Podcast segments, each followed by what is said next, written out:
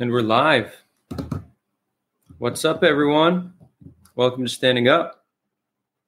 This is actually the first Standing Up that we've done live. All the other ones have been pre recorded.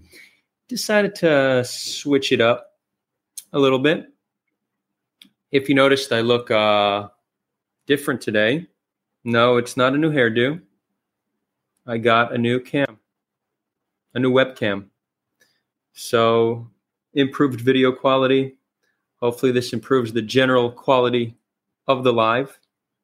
This Thursday, we have a great debate with two new guests Daniel Brooks and Muhammad. Oh, I'm forgetting his last name, but that will be posted on my Facebook and on YouTube tomorrow. I have a very exciting guest today. Her name is Mona Sheikh. I hope I pronounced that correctly. I sometimes mess up my pronunciations. I'm, I'm seeing the thumbs up from her. She's not on the screen yet, but I, I, I got the word that I pronounced it correctly. I'm not going to introduce her because we're going to get to know her through the next hour. So, no introduction needed. I'm very honored to welcome Mona Sheikh, the one and only. Hi, Adarts. Apologies for the uh, slight tardiness. It's okay. I'm Israeli. We're always we're, late. We're on, brown people time, so I just wanted to keep it consistent, you know, because we're brown, you're brown. We just wanted to keep exactly. it consistent. How exactly. Are you? Welcome. I'm good. Thanks. Hanging out. Yeah. How are you? I'm, you know, I'm all right. Just, uh, just hanging in, trying to, trying to do the best I can. I have to put a headset on because there's like construction going on in the background here, and it's super irritating. So every morning, mm. there's like boom, boom, boom, and you're like, oh my god, this is a freaking nightmare. I feel you, sister. We live in, I live in Tel Aviv, and it's constant construction here, so you just can't escape it. So, yeah, I, I bet. I, I feel the pain. So you're in LA, right? I'm in Los Angeles. Yes. A lot of are you lot are you guys lot of fires over here. Yeah, are, are you guys affected by the fires directly? Uh, not directly because most of the fires are up in uh, Northern California. So, uh, you know, we've been getting like just the the wind blowing it this way, where the the cloud has been the clouds have been very orange. It's been very apocalyptic. It's been very kind of end of days look that we're going for here in LA. Yeah, I mean, it's been a very 2020 kind of scene, right? Super should 2020. We have, should we have expected anything less? No, not in the slightest. No, definitely not. Well, I'm happy to hear you're safe, and uh, it's a great privilege to uh, get to be speaking to you. Oh, you're very kind. You recently made history as the first Southeast Asian woman to do something. What was that thing? So it's a South Asian slash Middle Eastern because my mom's side I'm Persian also. Uh, first South Asian Middle Eastern female comic to perform in front of a crowd of sixty thousand. So I made history by doing that. Yeah. Amazing. And yeah. where, where that was at a uh, specific event?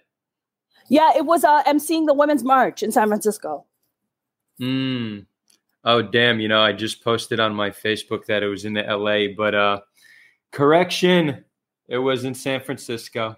Yeah, LA. We're, uh, we're working our way into LA. You know, okay. um, considering how politically things are gonna go. I mean, if uh, Trump gets reelected, uh, we're definitely going to be seeing a lot bigger marches, I would think, uh, especially the women's marches. So, um, yeah, I mean, I'm I'm pretty connected with the women's march world. I'm very connected with the uh, the LA Pride world because my show that I do um, was going to be the official comedy show for LA Pride this year, but of course, because of COVID, everything got canceled but but yeah, I mean, I, I, would think that the the rallies would be pretty big considering if he gets reelected. So, but we'll see. Hopefully not. Fingers crossed. I don't want those bigger rallies, so hopefully not.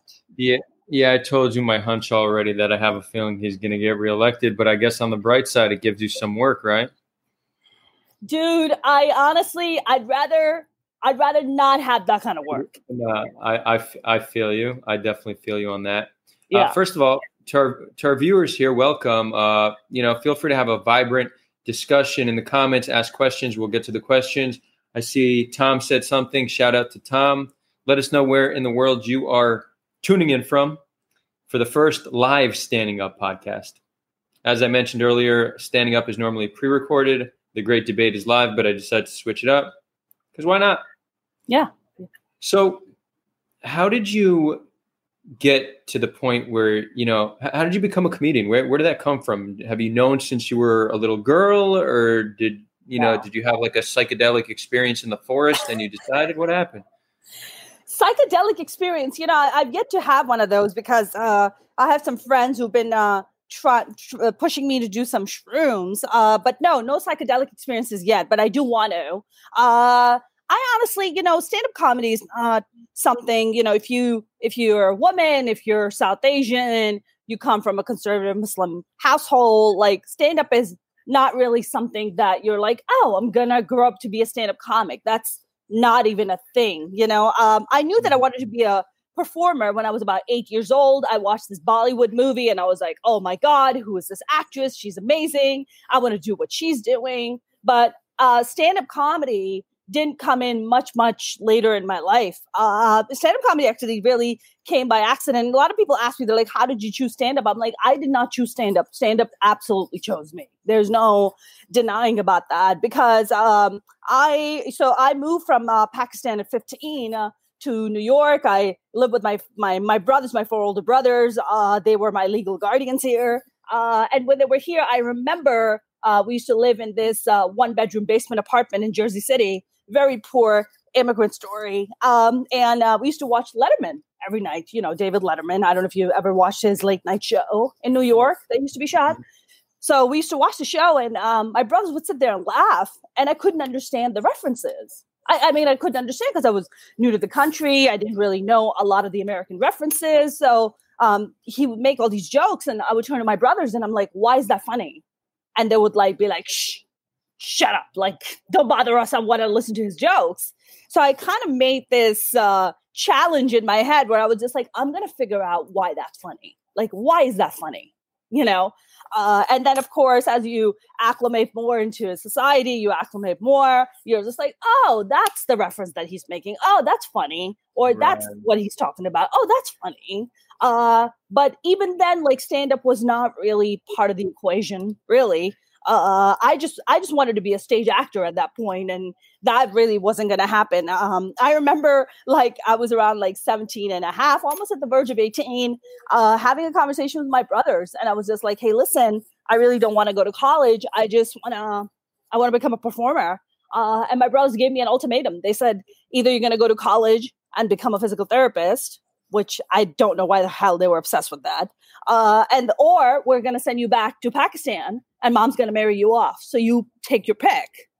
And I was like, how about neither? You know, can, can I curse on this? Or is yeah, it? Say whatever the fuck you want yeah, I told him. I, I told. I, I, love my brother. I told him to go fuck themselves. I was like, you, you all can go fuck yourself. I was like, you don't fucking get to call the shots in my life. I get to fucking call the shots in my life. This bitch right here. This bitch calls the shots.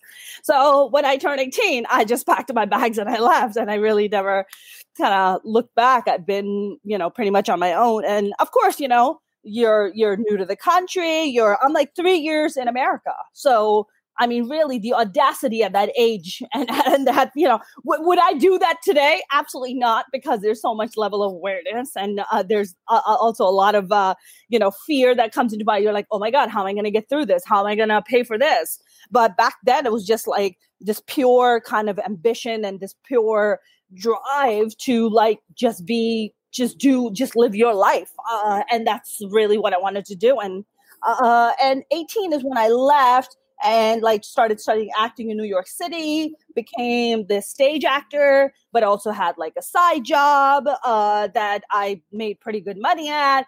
I used to work on the trading floor. Uh, I know that's a very big jump, uh, but I started off as an assistant, then became an analyst, did really good, well for myself. Uh, but then the market crashed, and I was like, I think this is a sign from God. This is a sign from God for this me was, to do what I want to do. This was in 08 when yes. the market crashed? Yes. 08. 08 is when uh, the market crashed. And I was just like, you know what? I think God wants me to pursue my dreams. So I took it as a sign uh, and uh, started taking these other acting classes um, and ended up really um, met this incredible acting coach. And he told me, he was just like, You're funny. And I was just like, I don't want to be funny. I said, I want to be a dramatic actress. And he goes, No, no, no, it's not a bad thing. You can be a dramatic actress, but you can also be funny. And I was like, Oh, really? Uh, Mm-hmm. that's the guy who discovered uh, Ellen Pompeo. I don't know if you know who she is. No, not familiar. Um, uh, it, uh, God, what was that very famous uh, show, the medical show that was here? Uh, do you know Jennifer Aniston? You know Jennifer Mhm. Aniston, right? Yeah, yeah.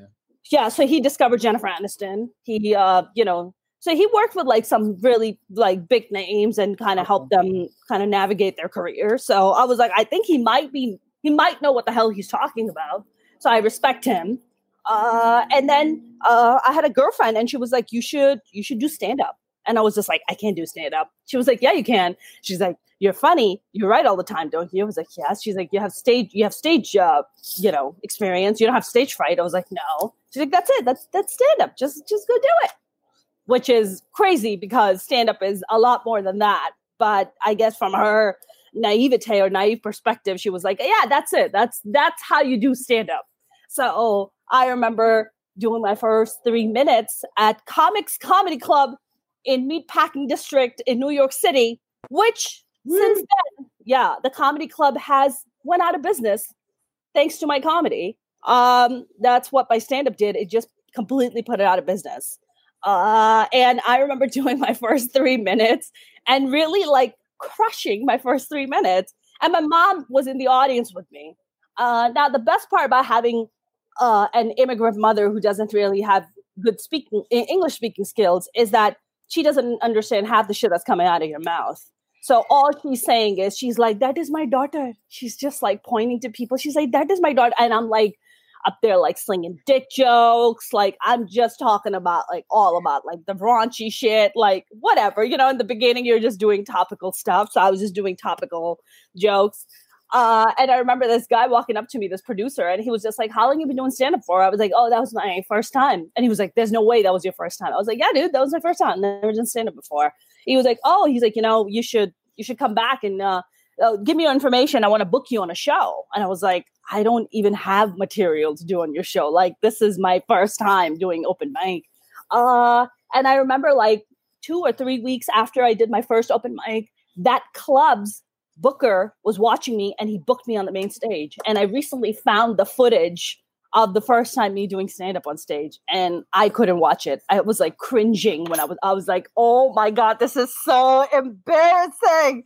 I was like, "I can't I can't watch it." You know, it's just like when you go back, you're like, "Ah, it was such hot Well, shit." You know, the the embarrassment is probably just testament to how much you've improved. So I'd say it's a good thing that you feel embarrassed by your original Yes. stuff. Exactly, exactly. Because you watch old stuff, and I was like, "Oh my god, oh my god, how could they possibly tolerate this? This is horrible. I would never book this. I would never book this comic. This is a horrible comic." Uh but uh, they were very gracious and they were very open uh but yeah i i remember watching that and then um i kind of pretty much i had a manager at the time and she was like you should move out to los angeles and i was like why she was like you'll do way better in la you know there's a lot more tv and film there and since i had already started doing stand up i actually auditioned for a lead role in a steven spielberg project got a call back, got a producer session, and my manager was just like, "You need to move to Los Angeles. Like that's where you need to be because that's where your opportunities are." And of course, as it happens, I moved to LA, and all the auditions disappeared. And I was like, "This is nice." I moved all the way across the country to have zero auditions, but uh, the thing that really kind of turned me off from acting was uh, I was up for a lead role in a feature film in New York. It was like a it was like an independent film. It was like a two million dollar budget, and they kept bringing me back. Like the director kept bringing me back, the producer kept bringing me back, and they just wouldn't give me the role. And then at the end, I lost the role because they told me that I wasn't hot enough. And I was just like, "That's what the fuck it takes to be fucking hot. Where's the fucking skill set?" And the That's- the, that's the actress, what, what was that? That's fucked up. It's so fucked up. And they were like, You're not hot enough. I was like, That's all I need. Thank you. I'm out. Goodbye. I'm just gonna do stand up. You guys can go fuck yourself. I don't need this. Uh, and I've just been doing stand up, and honestly, single handed greatest choice I could have made. So thank you to that fucked up producer and director for putting me in that direction. Thank you for them. You know, but that uh, actress that they hired was so bad that they had to cut her out from most of the movie. They should have gone with you. They should have gone with me. I could have done a way better. But you know what? It wasn't meant for me. I was meant to be directed to be here. For sure. I mean, that's what I put you on your your path and what Precisely. helped you make history, right? And I don't want to say the rest is history. I want to say the rest is history in the making because you're still doing it. Exactly. Exactly. That's, that's a fascinating story. I, I, I, want to go back a little bit because I, there's there's some more details I'd like. So you there's a lot more details. I just kind of gave you the overview. Yeah, for, for sure. So you moved from Pakistan to New York when you were 15. Yeah. Was that your first time coming to the United States? No, the first time I was uh, I visited US was back in 91. I was like uh, 11 years old. Our family history is a very unusual immigrant story uh, in the sense that I have four older brothers and my second and my third brother were given expired vaccination for polio and they ended up getting getting polio because of it. Whoa. Sorry to yeah. hear that yeah so it was really it was really hard in our family it really kind of broke our family apart my parents would like fight and bicker all the time because of it uh, and uh, my mom left me when i was six months old to bring my brothers here for their treatments and pretty much uh, all like earlier in my life, my mom really wasn't around. I really didn't grow up with my mom. She wasn't around. It was usually my grandmother and my aunt and my dad who primarily raised me. So my mom would just kind of go back and forth. And whenever she would come around, and I'm like, who's this lady? Who is she? Why is she here? Why, why is she bossing me around? What's up with this? Uh, and because I used to call my grandmother mom, uh, I mean, I mean, means mom. Mm-hmm. And it was like this kind of adjustment process where because my mom was traveling to the US so much, I didn't really, really kind of get to know my mom so well. So, so that's how our family started coming to the US, you know. And of course, my mom's side of the family is very politically heavily involved there. So that was another big deal. So it, it got to a point where my mom was helping pursue uh, my, uh, she was helping uh, pursue my, uh, my uncle to get elected in one of these uh, major, you know, positions uh, and it was getting ugly. It was getting a little ugly. We were getting a little bit of the threats. We were. It was get becoming a little bit of an unsafe place, you know, for us to be there. So my mom was like, you know what? My parents were like, I think it's a better option to just send the kids to America to like, you know, mm. pursue education and to live. But they, I don't, I, I don't think stand up comedy especially for their only and youngest daughter, was part of the plan. That's not what they had in mind. Nope. No, God, no. I don't. I don't know them, but I know that's not what they had in mind. what? Uh, you must know Middle Eastern parents so well, Adar. A wee bit. A wee bit. Uh, what? Uh, did you have culture shock when, when you came? That, that's kind of what I want to know. What what it was like coming for the first time from. I guess that has a different interpretation. Yeah. That's not what I meant. What it means coming for the first time from Pakistan to New York. Mm-hmm. What culture shock you had? For me, uh, the first time I came, it wasn't so much of a sh- uh, culture shock. I think the biggest culture shock uh, for me was when I went to high school because I saw pregnant teenagers, and I had never seen that before. Mm. Because you know, back in Pakistan, we just call them married. So I was just like, that's just I don't understand why you're going to school. Shouldn't like we just right. call them married people back then. So that was like the big uh, culture shock. Okay, and uh, you said your brothers had trouble with you getting into acting. At what point did they get over it, or are they still not over it? I don't think um, you know that's just something uh, I mean, just to be in, in, entirely transparent, I really don't speak to three of my brothers. I mean, just one brother is the one I mm. speak to. You know, a lot of my, most of my brothers have a real problem with me being a stand-up comic. They have a, you know, stand-up comedy is very much about honesty and just kind of also putting your personal life on, you know, on the stage and just kind of talking about very deep personal things and pretty much talking about anything you want. And that doesn't sit very well with them. So, so would you say they disowned you? Is that is that what happened? I don't know why. If they disowned me, I definitely would say uh, maybe I've disowned them to a certain extent. I think the disowning might be mutual at this point. So, uh, you know, uh, honestly, Adar, I have no like hard feelings towards them. It's not yeah. something they understand. It's not their world. They've never pursued it. You know, so it's not their dream. It's my dream. Like they live their lives. They're happy. I live my life. I'm happy. Like I, I really I really don't care. You know, in the beginning, like you're the youngest child, you're the girl, you're like, oh my God, I wanna, you know, I want, I wanna kind of have them some kind of support. I wanna have some kind of validation. But after a while, you realize that the only validation you really need is yours. You know, are you okay with it? Are you comfortable? Are you happy with it? It's like, yeah, all of those things. Yes, like, well, then their opinion really is irrelevant. You know. Yeah whether they like it, whether they want it or not, that's on them. That's not my problem. I'm I'm with you completely. And you know, we mentioned uh, taking psychedelics at the beginning. I think, uh, you know, you said you haven't tried it yet, so I think that'll be an awesome experience for you. But I think your brothers might need it even more than you, so they can uh, liberate. You know? Yeah, exactly. Yeah, I I doubt it if they'll ever. Uh, they have sometimes. Uh, my brother has a problem even learning that I'm I smoke weed. I mean, he's just like, oh my god. My mom was visiting me, and I was making mm-hmm. her get high with me. And okay, so that that probably uh, upset them. Yeah, that yeah. One of my brothers was just like, "Can you like not do that?" I'm like, "Do what?" And he's like, "Make mom get high." I was like, "She's so much better when she's high." I was like, "I promise you." I was like, "She smiles with her teeth out. You can see her teeth." because she usually doesn't have her teeth out. You know, all you see all her right. smiling. She's like, and I'm like, but you know, once she, I, I, took her to a show and they had these weed cupcakes, and she didn't know they were weed cupcakes, uh, and she ate like two of them.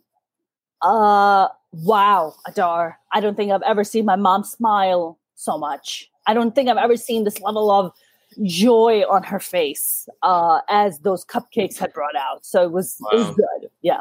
I mean, edibles could really, really hit the spot. Sometimes they could take you to, to the next level, like fa- farther than you want to want to go. But yeah, I'm happy she had a good experience. Is that is that something cultural? Not showing your teeth when you smile? I think it is. Yeah, showing emotions is, uh, you know, you just kind of keep everything is like reserved. We don't talk about our family in public. You know, you keep you you you you you know what are other people gonna say? How are other people gonna judge you? So we don't talk about our personal problem, problems on stage, which I definitely do. Uh, we don't talk about you know anything that's happening internally. We don't talk about anything sex related. We don't curse in public. So I literally break every single rule. Uh, so I am every South Asian parent's worst nightmare uh, because I'm a single woman in my 30s who pursues stand-up comedy, uh, slings a bunch of dick jokes on stage, uh, curses quite a bit, uh, and pretty much talk about a great deal of my personal life. So yeah. I mean, it sounds to me like you're describing what the perfect woman would be. So you know, it's hard. To, That's very kind of you, Adar. Would, Thank uh, you. Struggle with that lifestyle. Yeah, right. Look at you, Adar. You know, you know how to talk to the ladies. I see you. I learned a thing or two in my days. I, uh, you, you're working in a male-dominated industry. Yes may, perhaps one of the most male dominated industries. Yeah. How, how do you think that's held you back or has it maybe in certain areas played as some kind of an advantage as like a novelty of sorts? What, what's been your experience as a, as one of the few female comics? You know, uh, Adar, I think there is this uh, misconception that there aren't a lot of female comics. The thing is that there's a lot of female comics. The only reason you don't see a lot of female comics is because they're not given the same opportunities as the male comics are. So when you go and check out a comedy club's lineup, it's predominantly male and specifically white male. Okay. It's not even a bunch of black dudes or Latino dudes. It's not, even that, that's why you have like minority nights. You'll have like, you know, chocolate Sundaes at Laugh Factory here because that's an entirely black night dedicated to black comics and to people of color like myself. Uh, or you know, oh, there's lose you there for a sec. No, no. For some oh. reason, it, once in a while, you, will see a little thing on the screen. The viewers can't watch that, but can't see that. But yeah, there a little thing popped up. We're good. Oh, okay. Okay. Um, it. I feel like it has gotten a very tad bit better I think mainly because, so for instance, the Comedy Store, which is uh, one of the biggest uh, comedy clubs, the most renowned comedy clubs here in Los Angeles. I um, went and auditioned to be a paid regular on the sh- on the on the on the club's lineup, uh, and I remember auditioning. I remember doing incredibly incredibly well uh, at, and then just not passing. And then I started looking at their roster of comics who have passed, and none of them are brown. Not even your established comics like your Aziz Ansari's and your Kumail Nanjiani, and uh, I don't even think Russell Peters on there. Like it's it's quite fascinating to me how you know they have been kind of very um you know kind of dismissive uh, especially mitzi shore who founded the club mitzi god, god rest her soul she was the more inclusive one. She was the one, hey, I want to hear from the female comic. I want to hear from the Arab comics. I want to hear from the Middle Eastern comics. I want to hear from the Israeli comics. Like, I want to give these folks like an opportunity. But as she got older and the new management took over, they have been very kind of white boy club exclusive. It's very white boy club exclusive. So, um, but I think, you know, for me, uh, what I did is I approached them and I was like, look, there's no way in hell that I'm ever going to pass this place. So can I just produce a show? I'll produce the show. I'll put up the money. I'll promote the shows. I'll bring the people. And they were like, yeah, sure. Uh, and I made history there as well, being the first, again, South Asian, Middle Eastern person to uh, produce a successful comedy show. So, Comedy Store, I've been very lucky. You know, I've had some really big names uh, come through. I've had your Tiffany Haddish. I've had uh, Ramy Youssef. I've had Iliza Shlesinger, Nikki Glazer. I mean, these are like really big names in the comedy world. I don't know. Do you know who these people are? Yeah, a few of them. Okay. Of them. Yeah, Killing so a lot of sorry. Killing it. Killing it. You know, just uh, and then I was like, you know, this this club, the club wasn't really supporting uh what I was doing because it was becoming more and more very white boy exclusive.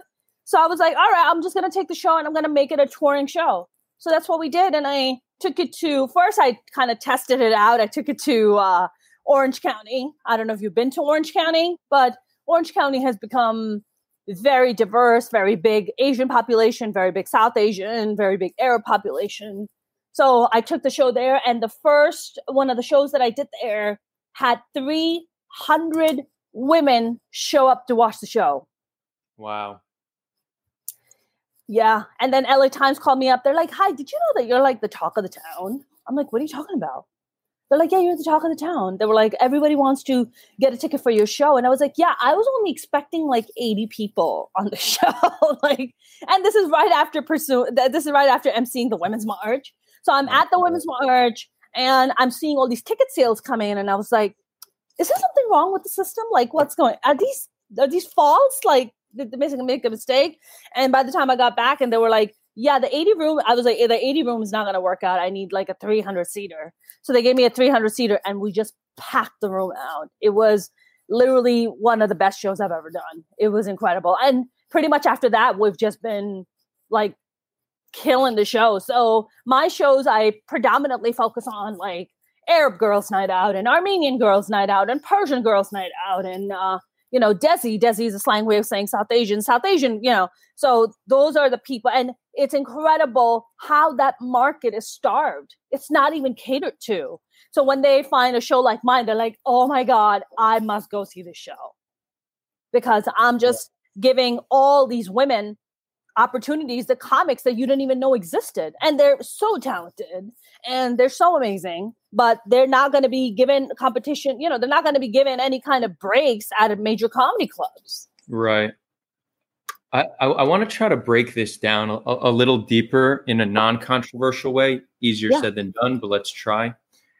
So there's more male comedians than female comedians. Mm-hmm. It's possible that either for cultural reasons or biological reasons, on average, right? We're only talking about average. It's possible that men just seem to prefer to go down that career path that will create some disparity. That's mm-hmm. just one potential explanation. Then there could be the barrier to entry. If the majority of the people who are booking yeah. uh, comedians happen to be white males, let's say, they mm-hmm. may, and not even consciously, right? This isn't a form of blatant racism. They're not thinking, I don't like women, I'm not going to book them. They mm-hmm. may just subconsciously be giving preference to uh, people who look more like them. And then the, the solution to that would be to raise awareness, A, about this issue, but also B, to try to get more w- women and minority groups in these positions of power so then yeah. they can, you know, help bring a fair representation. And then an, an, another aspect that might play into it is it possible that the way they're booking it is just based off what they think will sell better? So, d- do they think that maybe the majority of people who go to comedy clubs are white males? So, if we book a white male, they're more likely to show up. Mm-hmm. So, I- am just kind of putting d- different ideas that I think might play into it. I, yeah. I actually have a feeling it might be a combination of everything uh, just mentioned. But what you said, you said something very important that it seems like they just realized the market you said 300 women showed up.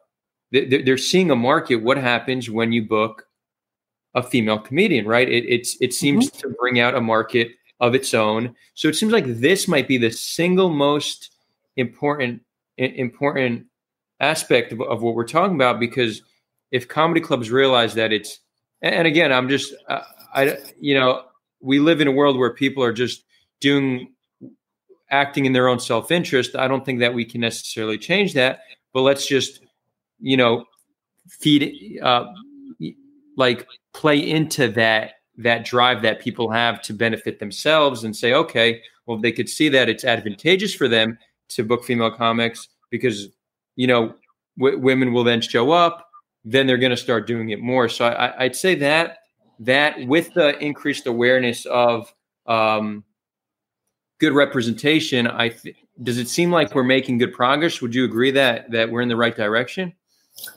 You know, um, uh, yeah, let's tackle the first part of it, right? Sure. Is it? I think in the beginning, like especially you know, your your with your the start of your you know the wonderful and amazing Lenny Bruce, who I absolutely love and uh, gives a lot of credit for for so many of the comics today. If it was if there was no Lenny Bruce, there would be no George Carlin, that would be no Robin Williams. I mean, Lenny Bruce really kind of really took the bullet for all of us. Um, he was he was kind of like our Christ in a way, you know, because uh, you know the authorities really came after him and they really destroyed his career. They because he wasn't allowed to talk about you know controversial topic. He wasn't allowed to curse. He wasn't allowed to talk about sex. I mean, he really broke the barrier for comics to have that freedom. But I think predominantly, I mean, you know, you you've also had female comics like your, you know, Marla Maples and you know, like some of the older female generation, but predominantly it has been male. There's no denying about that. But right. I feel like what has happened, you know, then you also had your amazing Joan Rivers and Ellen DeGeneres with coming up, and you know, and Paula Poundstone and all these amazing female like Rita Rudner they you know they were also there and they were really breaking into even a tougher market than i'm breaking into uh, in that sense because there's a lot more acceptance and there's a lot more conversation about diversity and representation now than ever before.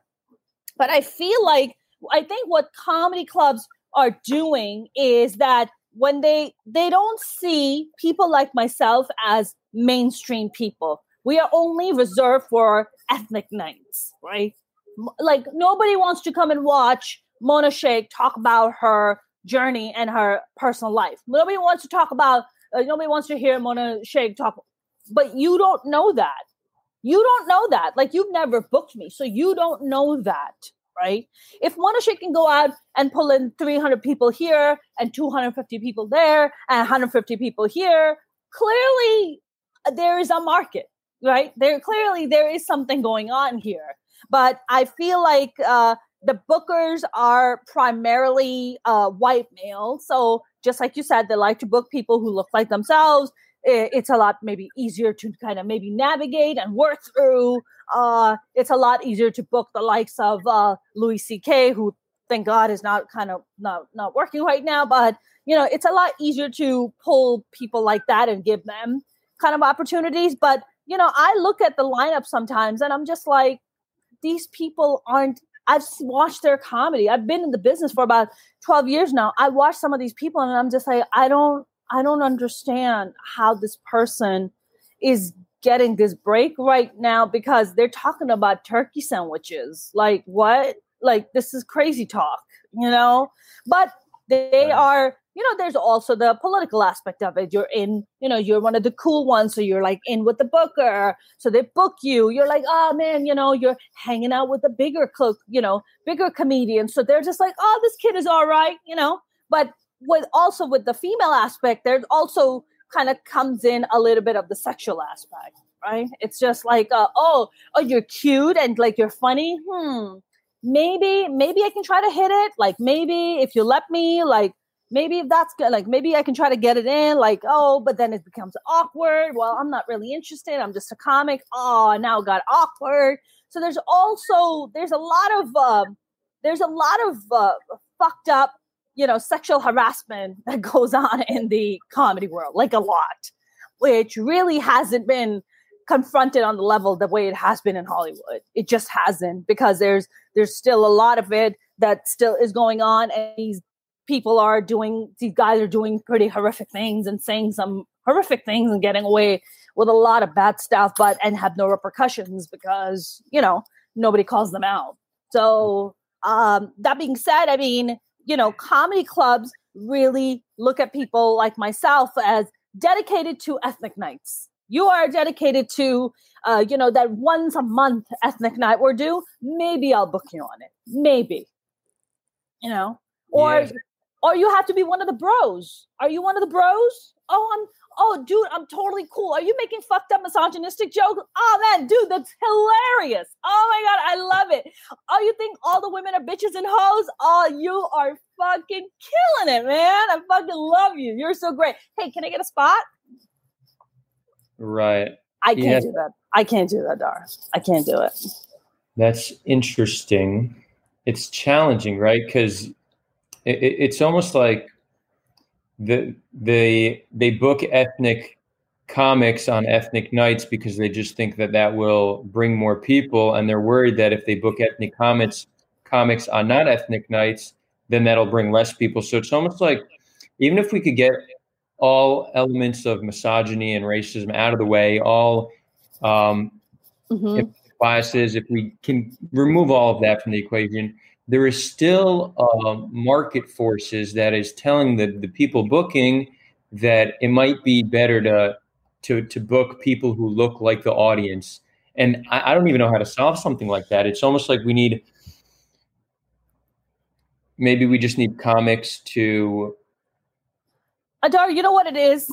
It's the same conversation that is happening and has been happening among Hollywood studios executives for the longest time, Hollywood executive studio executives said, "Well, we can't make we can't put like uh, an ethnic person as a lead role because it's not going to make money. It's not going to sell. Oh, we right. can't have you know." And then comes along the massive franchise of Fast and the Furious with a super diverse cast, makes a shit ton of money worldwide, and all of a sudden people are like, "Wait, you said that it doesn't make money, but it totally does. Mm-hmm. Then Black Panther comes along. Black Panther ends up scoring being the highest earning Marvel movie ever. And they're like, well, wait a minute. You said anything with ethnic or black lead roles or Latino would not make money, but numbers are telling me otherwise. So it's the same conversation and the same mentality. So thank you for that because you made me more optimistic. Because as you saw, I had a little dilemma of how do we solve this, and what what you're showing is that it's already naturally being solved. We're seeing more and more representation, and people mm-hmm. are watching these films. Yeah, and I would actually say if we look at it in terms of uh, African American comedians, some of the most most loved comedians amongst white Americans are Dave Chappelle, Katt Williams, Chris Rock. So we we've broken that barrier, right? So there is yep. there's a crossover where we're seeing that comedy humor is universal, right? It's it, yeah. it sees no race or gender or language or sexual orientation. It's universal, and I think that's what what we're slowly starting to see. So you're part of that smashing that glass ceiling, I guess. Yeah, hundred percent. I feel like uh, I, I think what I am I am part of that kind of maybe first or maybe second first more like first generation of like South Asian kind of Middle Eastern females that are going and kind of breaking that ceiling, you know, kind of paving the road for other people to be like, hey, this is possible. You can do this. You, you can come in. You are welcome. Your stories are welcome. Your stories mean something. Come and tell us. Mm-hmm. You know, so I think a lot of that shift is happening right now. That's amazing. Yeah. What is the most annoying thing you hear from people when you tell them you're a comedian? Tell me a joke. I knew that. I knew that's what you were going to say. I was. Uh, I knew it. For the longest time, Adar. For the longest time, I used, I used to be like, "What do you do?" They're like, "I'm a doctor." Oh, I'm a surgeon. I'm like, "Great. Can you operate on someone? Let me see what you do." Like, it's a right. bizarre thing to ask someone. Yeah, it's almost like it's like uh, sit doggy, jump. You know, it's it's like yeah. I don't, I don't serve here, right? It's being asked to be a fucking joke monkey. I'm not a right. goddamn joke monkey. Like I'm not gonna be like, mm, did, did, did, did, did, You're like, it's not like this is not a fucking circus, right? It's just like I'm. How, uh It's a craft. You, how do you respond? now? Now I say, uh, I said, pay me. Ooh, I like that. You, you show me your like Cash App barcode or something. Yeah. Swipe. Yeah. I'm like, like, pay me. I'm like, it's a hundred bucks a joke. Can you afford it? Oh, that's expensive. Uh, well, that's you know, you're paying you're paying for the all the years of dedication and sacrifice to pay up. That's uh premium. Premium. Hundred bucks a joke. They shut up. When we meet in person, I'll uh I, I, would pay that to, to hear one of your jokes. So. You're very kind, Adar. I would not charge you anything. We're friends. There we go. But I'm, and I know, I'm, and I know you'll never ask me that. You'll never be like, "Tell me a joke, Mo." Like you're you're smarter than that. Exactly. I, I, like to think I am. I mean, I, I, I predicted that that would be your response because when I was thinking, what do I want to ask Mona? I'm like, I'm not going to ask her to tell me a joke because everybody probably asks her that, and that's probably the worst question. That's probably the most common and worst question you could ask a comedian. So therefore, I'm going to ask her what the worst, the most annoying question she she gets asked. That was my thought process. How how I got to uh, to that. I wanna touch more on the sexual harassment and abuse that happens in the world of comedy. I mean, it's it seems to be prevalent in just about every industry around the world.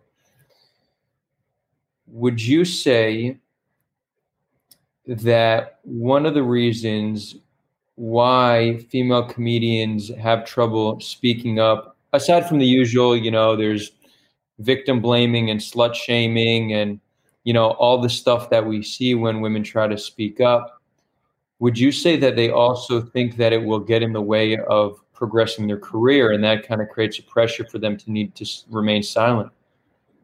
Yeah i mean you know it's just like i think that is kind of a through line in pretty much any profession right if you go up and, and let's say if a bigger a more established male comic which has happened twice in my case would is sexually harassing you, uh, is sexually demeaning you, is coming on to you, giving you shoulder unwanted shoulder rubs where you're like, you don't need to touch me, like please don't touch me.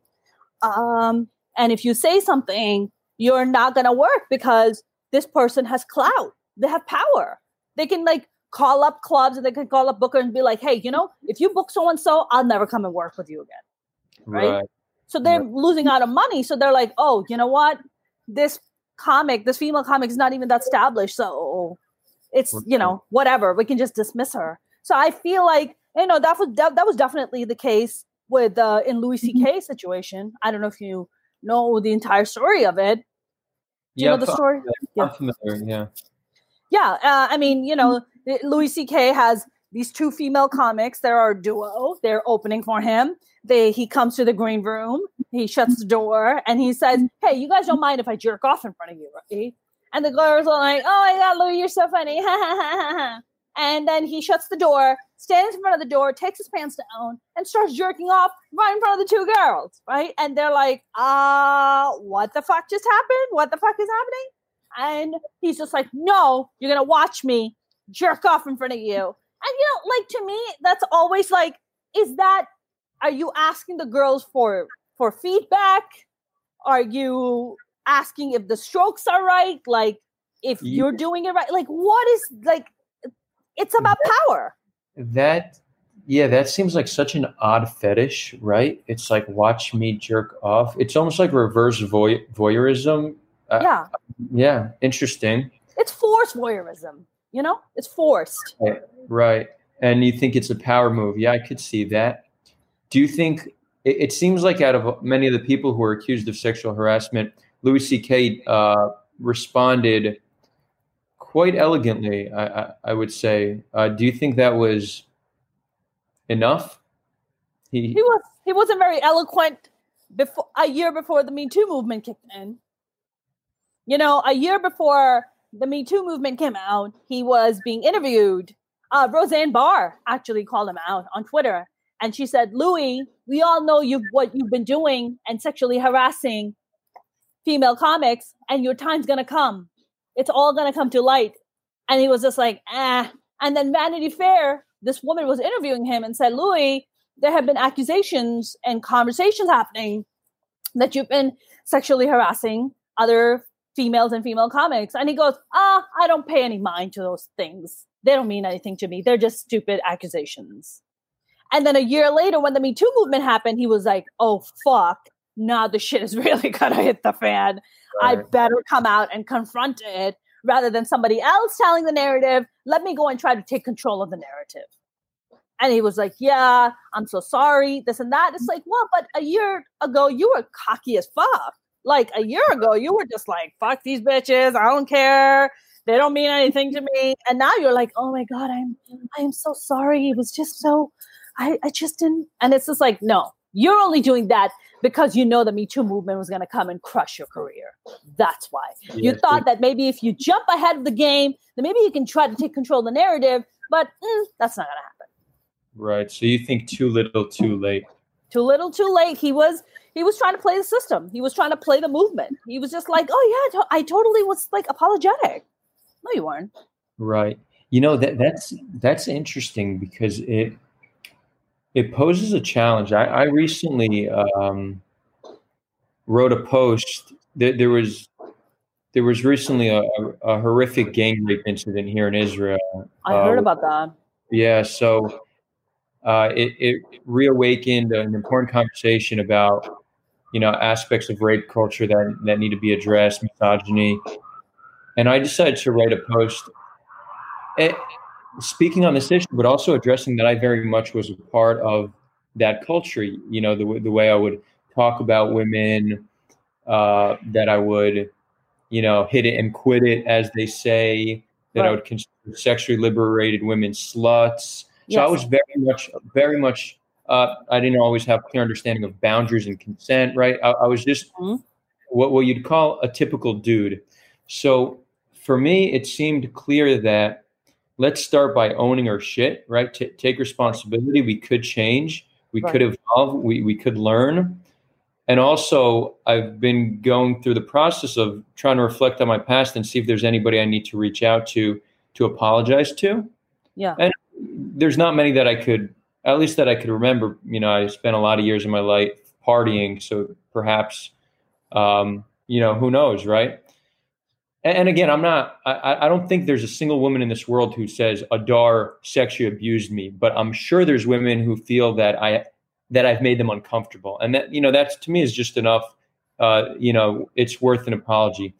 But what you bring up an interesting point that it, it's almost like Louis C.K. could have almost been seen like he's preempting it in order to do the right thing, but he was just preempting it to cover to cover cover his ass. Yeah. So it's like, what's that balance? How do we find that balance, right? Because I want men to own their shit, right. recognize recognize how they've acted in the past, and I want them to reach out and apologize. This is part of reconciliation. This sure. is what we need to be doing. Uh, but how do we make sure that it's not? I, I guess I guess it just shouldn't be an automatic forgiveness, right? Just because you own your shit doesn't mean you shouldn't be held accountable if you did right. something bad, right? So it's the balance. It's let's own our shit, and if you did something horrific, you know, face the consequences.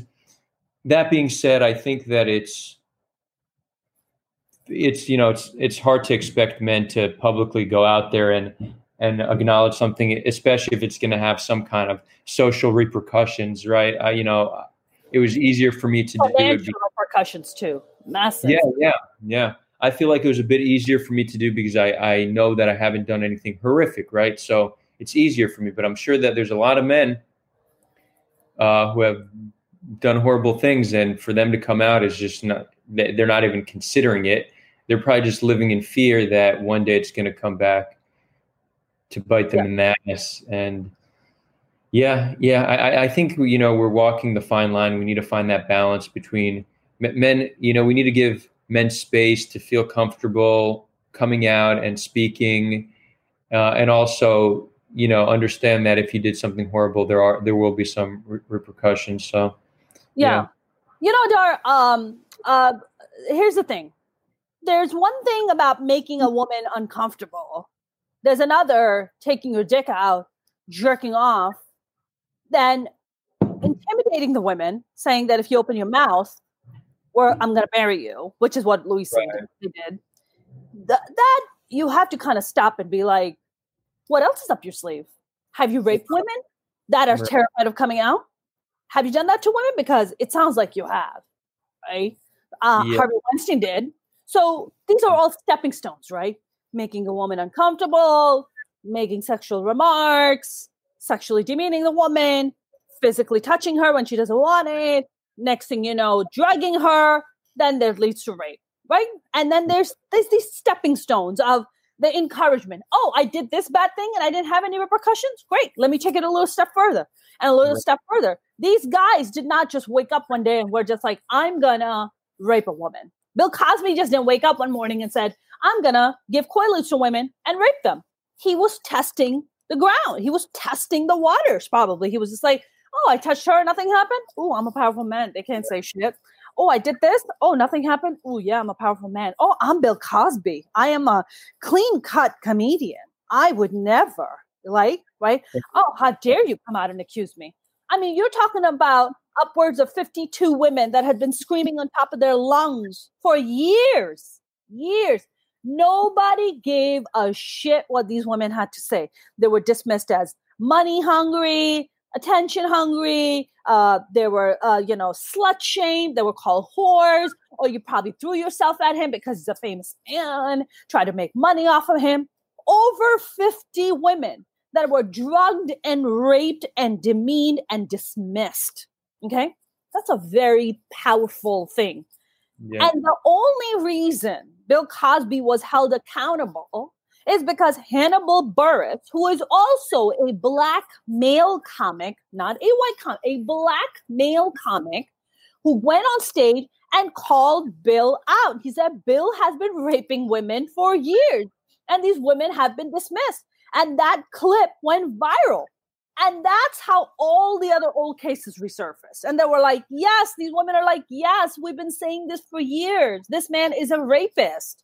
So Wow. There's these levels to harassment. There's levels to it, right? If you make a woman uncomfortable, yes, you know what? I'm so sorry. I didn't mean to make you uncomfortable. I apologize. I'll be more mindful. And you genuinely are apolog- apologetic and you're absolutely going to work on changing your attitude.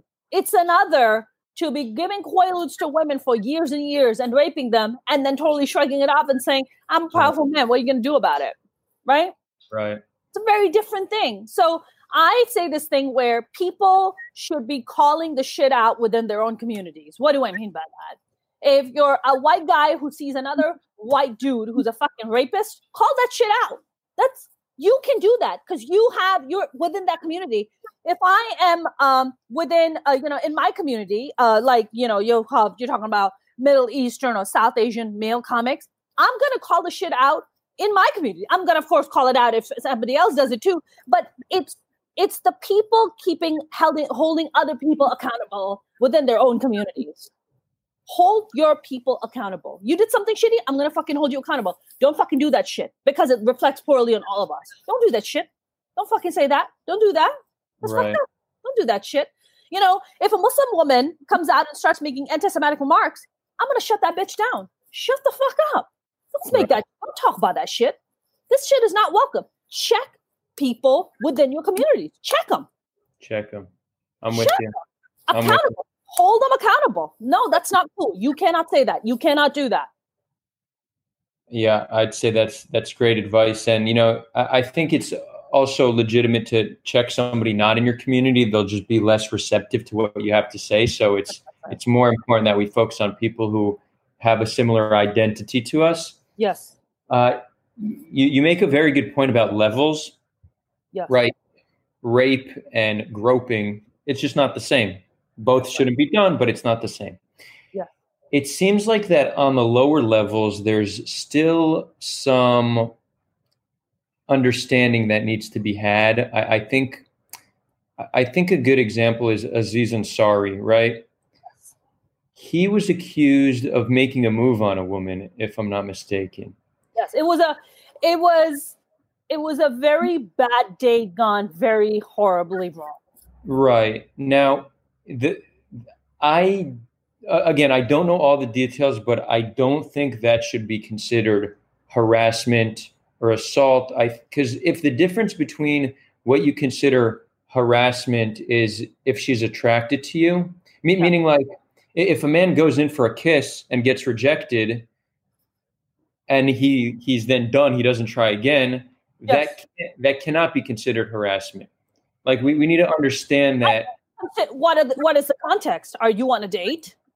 Right, right, for sure. If it's just you walk up to a woman on the street and try to kiss her, then that's harassment. But like on a, on a date, the situation that Aziz Ansari was in, yeah. it seemed like he just he, he he wasn't he wasn't like he wasn't cool enough, right? He didn't pull it off slick, you know. He he he tried making a move on someone who wasn't interested in him, and then that kind of so. Uh, and from what I understand, the story is you you might know more details, but from what I understood, I, yeah, yeah. Go ahead, go ahead. Finish what you. I was going to say, from what I understood, it's not like he was persistent. He kept trying. It's just he he was awkward in his attempt and did not succeed, and and maybe you know he had some expectations. Maybe the woman didn't even see it as a date; she just saw it as something professional. That made her very uncomfortable, and rightfully so. Right? I'm not in any way trying to negate uh, what what what the woman who we made a move on felt. The question is we, we should just accept that that is a, a level of discomfort that might come sometimes in dating that d- does yeah. not classify as harassment. Yes. You know, in uh, in Aziz's case, uh, I read the story, uh, I read the details, I read the accusations. Um, this is a girl who met Aziz Ansari, knew who he was, very famous guy, clearly very well off. They go on a date. They go back to his place and he's trying to make the moves and she is i think they kissed and then he was trying to like take it to the next level and she was like um no i'm not like ready to do that kind of thing and i think what happened in aziz's case is that he wasn't picking up the emotional cues mm. He's not picking up the emotional cues that he's making her uncomfortable right? Right. Okay. She's like, um, no. Then she kisses him, but then she's like, no, you know, I want to kick out with you, but I don't want to fuck you. So there's right. like, so pick up the emotional cues, which brings a very massive point.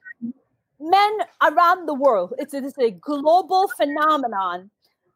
From a young age, boys are told to not act like girls, don't show emotion, don't cry. What are you, a girl? Don't cry when you start telling a human being they can't express themselves, um, they the the feminine thing or the sensitive things that they do is dedicated is only reserved for the women and it's not for you even though you're human and you're absolutely entitled to those emotions and to experience those feelings those boys grow up to be like yeah i'm a fucking macho man i don't right. feel these things you know what i also you also cripple them emotionally because now they're not picking up fucking emotional cues you're you're fucking up the process of the emotional cues you're telling boys that they can't be sensitive you're telling them that you, you you're not you're not don't read the emotional cues. This thing that you're feeling, it's not real. Dismiss it. You're fucking up with their emotional cues. You're telling them that it's not okay to do that. It's fucked up. And, and I think in general, it's that's this is something that should be reinforced through our education system for both women and men. Emotional intelligence is one of the single most important qualities any human being can have, and it's something that that obviously some people are naturally have more some people have less, but everybody can improve their their EQ. And the fact that this isn't taught in schools is just crazy. So. I'd say, yeah, and and maybe having a more robust conversation about consent, yes. right? So when uh, I was at Burning Man last year, and they're very very strict. Uh, they have eleven principles. The eleventh is is consent, and you know when you have seventy thousand people in the desert for a week together being free, using substances, you need some kind of code of conduct to keep people safe, or or even not even not only safe, but also having women not be in uncomfortable situation after uncomfortable situation after uncomfortable situation. So what they do is they they really take a, a, stricter stance on consent. And if you want to put your hand on someone, even even on their shoulder, you you need to ask permission. You just need to ask permission to touch someone. Yes. Men need to ask women, men need to ask men, eh, women need to ask men. We, we all need to ask each other if we want to put our hands on someone. Now, because of how we're we're programmed, it, it seems foreign to do this, and. It, it's even frowned upon, right? It's it's almost like a sissy move. It, it's viewed as a sissy move amongst men, and also I think many many women would find it a little bit passive, you know, not not strong. If if a man asked if he could if he could uh, make a move if the woman was interested, right? Let, let's say a woman's interested in a man and he's like, Can I kiss you? It almost takes the romance out of it. Yeah. So th- there's all these social pressures against adopting that that type of consent. But if, if we really think about it, we don't really ever know if someone wants to be touched. Like I have, a, I have friends that sometimes I just put my hand on them. Maybe they don't want to be touched, right? Maybe someone doesn't like having their leg rubbed, right? We, we just don't know what somebody likes unless there are lovers, right? When when you're That's very right. close to somebody, you can know. But it it almost seems like we should we, we should change our societal norm and get over the concept of it being sissy. And this will take work both for men and women to, to acknowledge that this is okay behavior and just maybe just start asking.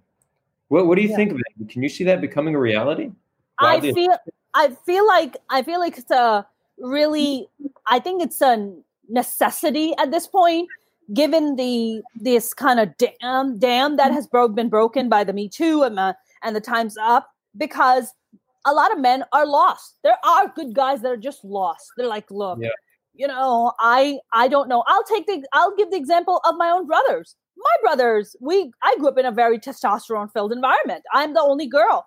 I'm I grew up with four brothers and a dad. Very alpha, very macho, very testosterone filled my brothers, when they started dating and going out, they were fucking clueless. It's their wives who were just like, you can't say that. You can't do that. Don't act like an asshole. And they were the ones who were checking them and kind of giving them all these tools that they didn't have before because my mom definitely didn't teach them. I was the youngest, so I really, and for me, they would actually shut me down when I was a kid when I was like, I'm a feminist. And they were like, ah, feminist, feminist, ah, stupid. Oh, shut up, you know, and just be dismissive. Now, these are the same guys who are hardcore feminists, have multiple daughters, and are all about girl power. This is what happens, right? That what kind of immersion this is what happens to you when immersion happens. Like you're more educated you're more informed about things. Like oh my god i've been doing it all along. Nobody was really there to kind of check me or to show me that this that this wasn't the right thing to do. I feel like these kind of just like you said, robust conversation. Also, nuanced conversations need to happen. So both sides are on the same left. They're on the same playing field. They said they understand things. They're like, oh, the you know we have made it very clear and repetitively made it very clear that this is okay, this is not okay, right? People, guys are people are still going on dates where the girl is like, I'll kiss you, but have a good night, and the guy's like, no, but just like just a little just a little like, hey, can I maybe grab a titty, maybe grab an ass? It's like, no, no, no, no, no, no, no, no, no, no, no grabbing asses, no grabbing titties. It's just a kiss. Have a good night, right? right. And yeah. uh, and you know that may come across as harassment to a woman. It's like I fucking said no, and you keep pursuing it. So I find that as a violation of my boundaries, and I find as a violation of like my womanhood. Like you're harassing me. So I feel like just hundred percent 100 million thousand percent. Emotional intelligence needs to be taught in schools period. Period, period. i feel like that will also help resolve so many of these issues because when you look at the younger generation the millennials and the gen zers they are so woke. They are so in tune. They're like hey man that's not cool. You can't talk to a woman like that. You cannot call her slut. You can't call her a bitch. No you no she already said no. So it does work it is showing that it works. So the younger generation is all almost teaching the older generation to be like, "Hey, man, don't say that. Don't do that. That's not cool." Yeah, you know, it's fascinating. So I feel um, I 100% agree with you. Emotional intelligence education, hundred thousand percent. Uh, having these robust conversations and kind of having them uh, uh, in the open where men are not being shamed for it. Yes, hundred percent, hundred percent we should be having these conversations worldwide. Now, you know, and I know that in some cultures it's a lot difficult to have these conversations. You know, if I try to go and have this conversation in Pakistan, maybe with some, you know, more maybe woke people, they listen to hear me out. But the majority of the population is like, get the fuck out of here. Like, I don't want to hear what you have to say. What are you talking about? Even the women would be like, oh my God, no. Because you have to understand the misogyny is also um, programmed into the women. So the women also see themselves through the misogynistic lens. Right? Right. And they might accept certain things that they shouldn't accept as okay, right? They're just precisely they're behaviors as okay, yeah. Yeah. Oh, you know, we had this thing called uh, we had the women's march in Pakistan called the Aurat. Aurat means woman. Aurat march, and the younger women when they were taking it to the street, the older women in the society were slut shaming the younger women. Adar forget about the men slut shaming. Even fellow older women were slut shaming and saying, I did not, I, you know, I'm all about freedom, but why do you have to wear jeans? Why do you have to wear such tight clothes when you go do the march? Right. Actually, I can wear whatever the fuck I want.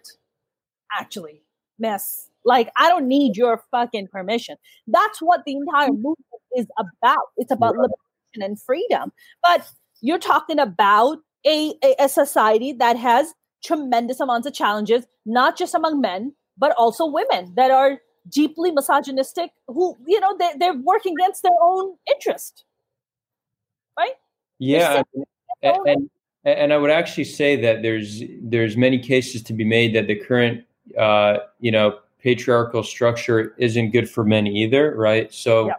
I, I i think that there's a natural inclination to to and, and, this is becoming more popular in, in modern day activism which which i'm not fully on board with but th- there's a lot of anger towards groups right? And, and, understandably so. If a woman has been consistently abused by man after man after man it's going to give her an impression that men are a certain way. So it's understandable where that feeling and where that anger comes from but i, I think we need to recognize that people, both men and women, are products of their environment. As we see, there's women who have internalized misogyny and men who have internalized misogyny. Mm. Why? Why is the man more responsible for that internalized misogyny than the woman?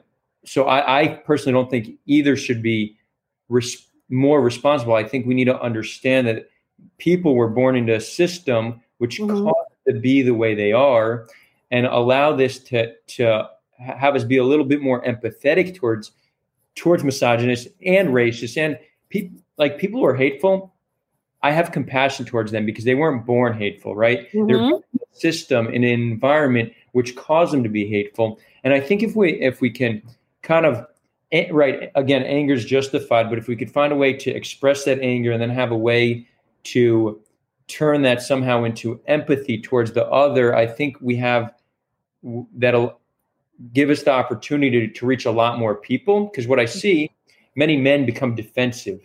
They, They're like, rape culture doesn't exist, misogyny does- doesn't exist, right? They get very defensive. We even see that we have almost as many down down votes on this video as as uh, likes, right? Why the hell would anybody dislike what we said? It's just you know a fun chat, but but it, they're they're triggered by it and Mhm. and I, I speak to many men who get triggered and they feel like they're being blamed for something they didn't do. So Mhm. something about how activism is taking place it's being translated. And again s- same with racial justice. Many white people feel like they're being blamed. So i i, I want us to like find a way and, and i advocate for this constantly and i'm in disagreement with what mainstream activism is today because I, I truly think if the majority of men Yeah. are are triggered by the feminist narrative, and if the mature, majority of white people are triggered by the the Black Lives Matter narrative, um, and if the majority of non-Jews and from experience are triggered by the the the anti anti-Semitic narrative, then it's it's too easy to just say, well, they're just triggered, they're just fragile. Okay, sure, we could say that, but that doesn't solve our problem. Right.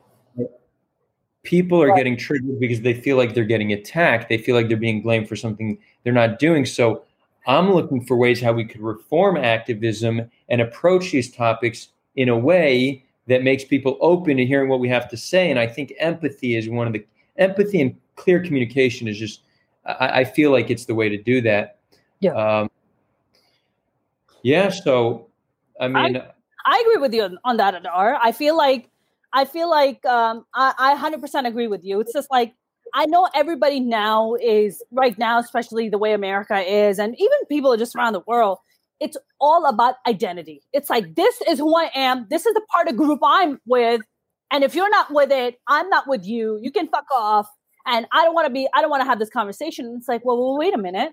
We only have one planet to exist on. So we have to find a way to get along. We have to. We can't be living in our little nooks and then just isolating the rest of the world. We can't possibly be having this, you know, we have to find some kind of a bridge. And I 100% agree with you. Empathy is a very uh, key thing. Clear communication is a key thing. I feel like the fact that somebody, and I think there are conversations that are happening that people need to kind of have like these open, honest conversations, be like, you know, I, I don't know a guy can be like, I don't know what to do, or I feel, you know, lost uh, if I go on a date and I kiss a girl, but she's also giving me kind of like cues that she wants like me to like keep going, but she keeps telling me no. So I need some kind of an understanding, right? Uh, and in that situation, I say, if a girl keeps saying you keep kiss her, and then she's like kind of giving you that mixed signal, it is better to just be like, you know what?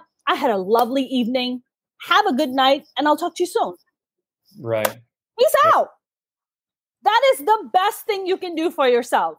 You didn't put yourself in an awkward position. You didn't put her in an awkward position. You took charge and you were like, you know what? I, because also, you also have to understand from a female perspective, maybe she's confused. Maybe she's trying to think and process. She's like, oh, I like this guy. But, you know, for women, I'll tell you on dates, what happens is we, we talk to a guy, we're talking to him, we really like him, we go on a date. Next thing you know, he ends up at your place or you end up at his place. You're making out. You're just like, mm, I don't know if I want to sleep with this guy or not. You know, but if I sleep with him, then he's going to think I'm a slut. He's going to be like, oh, I'm easy. And he's probably never going to call me again. So maybe I need to make him work for it a little bit more. So maybe I won't sleep with So you have to understand that women have been taught this narrative about how men think. So we're Right. getting these kind of hot, cold things because some other woman gave me some horrific advice that mm. that's what men want. And then Right. dudes are getting terrible advice from other dudes oh, that's what a woman wants. Oh, a woman wants a dick pic. No woman in her right mind wants an unsolicited dick pic, gentlemen. Let Yeah, me speak for weird. Why why do people do that? I, I mean, you don't need to be a genius. Like who who thinks that? I, I know it happens a lot. It just I, I don't understand why someone would think that's somehow gonna attract them. It's like, oh, you have a nice dick, let's fuck. Like that's not gonna be the reaction you get from sending a dick pic. So I, I've never understood that. Dar, you want to make a woman, you want to turn a woman on, you want a woman to fuck you, send her your bank statement, send her your 401k, okay? Send her the picture of your house, okay? That shit, she will be there in a hot minute. She'll be right there. She'll be like, I will be right. I have seen your retirement plan and you have a very diversified portfolio. I will be right there, okay? Because but men are giving terrible advice to men saying oh yeah woman wants a dick pic and women are like what the fuck? Because dudes are thinking like dudes right? They're like oh yeah i would totally i would love to get a hot naked picture of a girl. Yeah but a woman doesn't see it like that. We don't mm-hmm. want a naked picture or a dick pic of a guy. That doesn't turn us on. It just doesn't right? Men are like visual like that and women are just this is like going to fucking back to cave woman days where women are always thinking about security. They're thinking about safety. They're thinking about, hey, you know, this shit is like encoded in your fucking DNA where you're always thinking about, oh, like safety and security. You know, Right, yeah, yeah. I know some women might be like, ah, that's not true. I mean, for fuck's sake, like, like just look at how uh, you know, just look at the dating patterns really around the world. You know, how women, you know, that's why women don't like unsolicited dick pics. It's just not a thing. Maybe there are some women who like it. God bless. They're not, I'm not shaming them. But Um, most of the women, including myself, it's just like, why'd you send me that? Right. Uh, you know, you, you brought up biological differences, and I, I actually enjoy that conversation. I think so much of the difference between women and men is actually easier understood if we if we look at evolution. Yep. I purposely didn't get into it today just because it's controversial. It's a can of it's it's a can of worms, right? And I, I wasn't sure that you'd be down to have that conversation, but I I actually think that. Let's do it. Yeah. So I'd say on, on the next one we schedule, let's let's take a deep dive. Today we talked about many societal aspects of uh, the you know of the re- relationship between women and men, but I, I think next time we could focus on the biological ones. And there, it is interesting. Maybe I'll, I'll leave with one because there, there is something related to uh, comedy. Actually, there's there's a theory as to why men are more likely. You know, I mentioned at the beginning that it might be that men are just more interested in in going into the career of comedy, and that might be purely societal.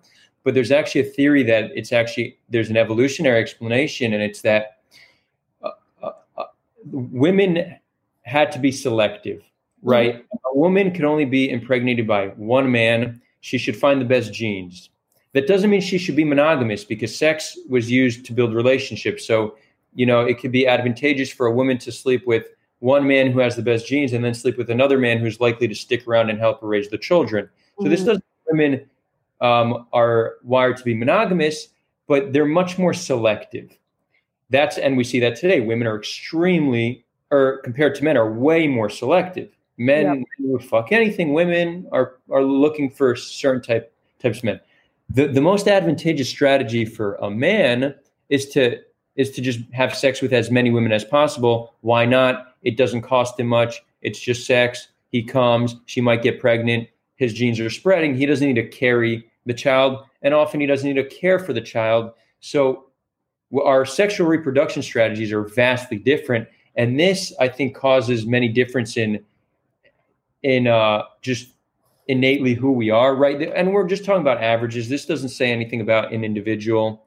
Every individual is different, but when we're trying to understand groups, you, you know, you, you look at the, the averages, and those do do have differences. So men as playing the role of needing to court the woman, needing to impress her, men um, found interest or even developed skills in things like humor because humor was used to make women laugh. And if you know, if you ask women, Yeah. what um, what what one thing they what's wanna the- what kind of a man do you want? Humor will probably be in the top five. Yes, hundred percent.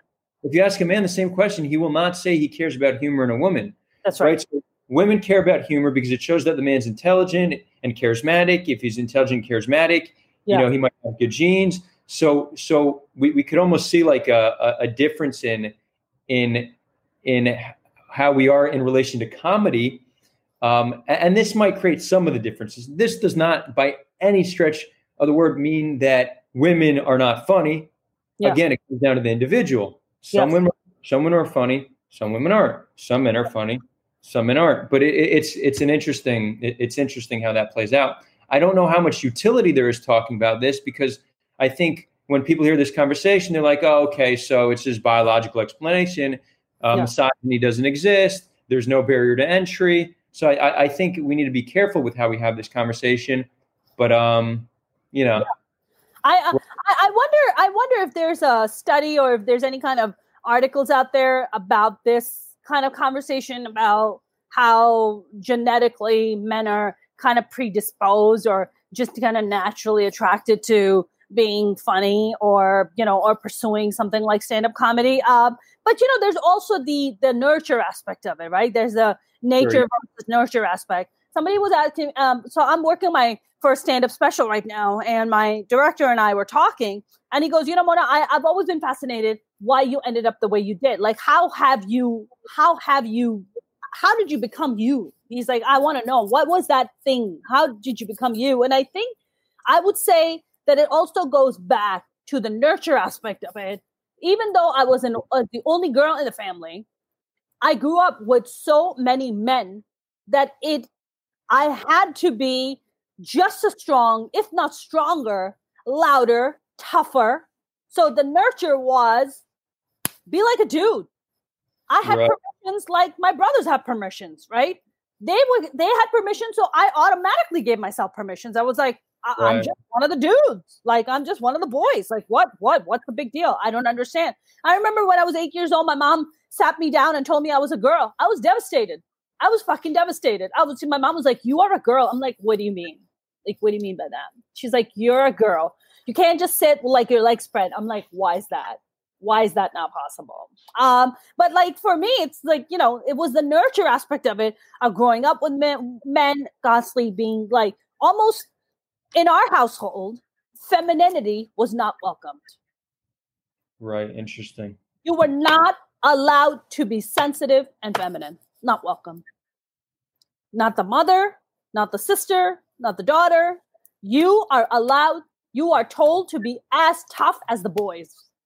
Be tough like one of the boys. You're not allowed to be this girly girl. Don't get your nails done. Don't get your hair. I didn't know any of this shit. It took me well into my 20s to even learn how to groom myself properly. I didn't grow up in that. I wasn't, you know, I wasn't, it was looked down upon in my house to be a girly girl. It was looked down upon to like do your hair and do your nails. And what?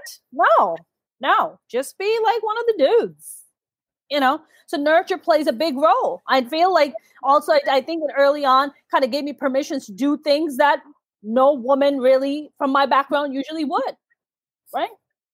Like, right? It, I mean, I, I, that's why I feel like I've been uh, kind of pretty adventurous with my life, where doing stand up comedy and picking up my bags at 18 and leaving the house and, you know, just saying deuces, being like the first woman ever from my mom's side and dad's side to leave the house without being married, without having a husband to go to, just like being like, I'm out. I'm just going to live my life. It was a really big deal. I remember my aunts getting really nervous and making sure that my cousins wouldn't speak to me because they don't want their daughters to be influenced by me. Mm. They were mm. like, oh my God. Now that my daughters are going to think that it's okay to pick up their bags and leave. Yeah, it is okay to pick up your bags and leave. It's okay. You can do that. It's fine. If that's what makes you happy, do it. When when ultra conservative family doesn't want their their children to speak to their cousins, you know you're doing it right. yes.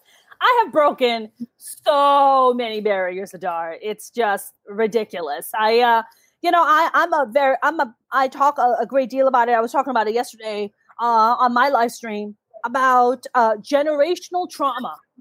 There is this generational trauma that is passed on from you know boys girls it doesn't matter and somebody has to kind of make peace with it and somebody has to be like a recognize it and be you know be like we need to fix this. And it needs to end with me. It needs to end with someone. Let it be me. Let it end with me. So i think i've kind of made that my kind of life mission to be like let the generational trauma end with me. Well, i think i think you, you've done it. You know you've broken that generational trauma but not only have you done it for yourself you're uh you're inspiring countless other women to do the same. So, you know, I, I truly appreciate what you're doing. And um, I think, you know, I, it was a great pleasure speaking to you. Are there, are there any final thoughts, final words?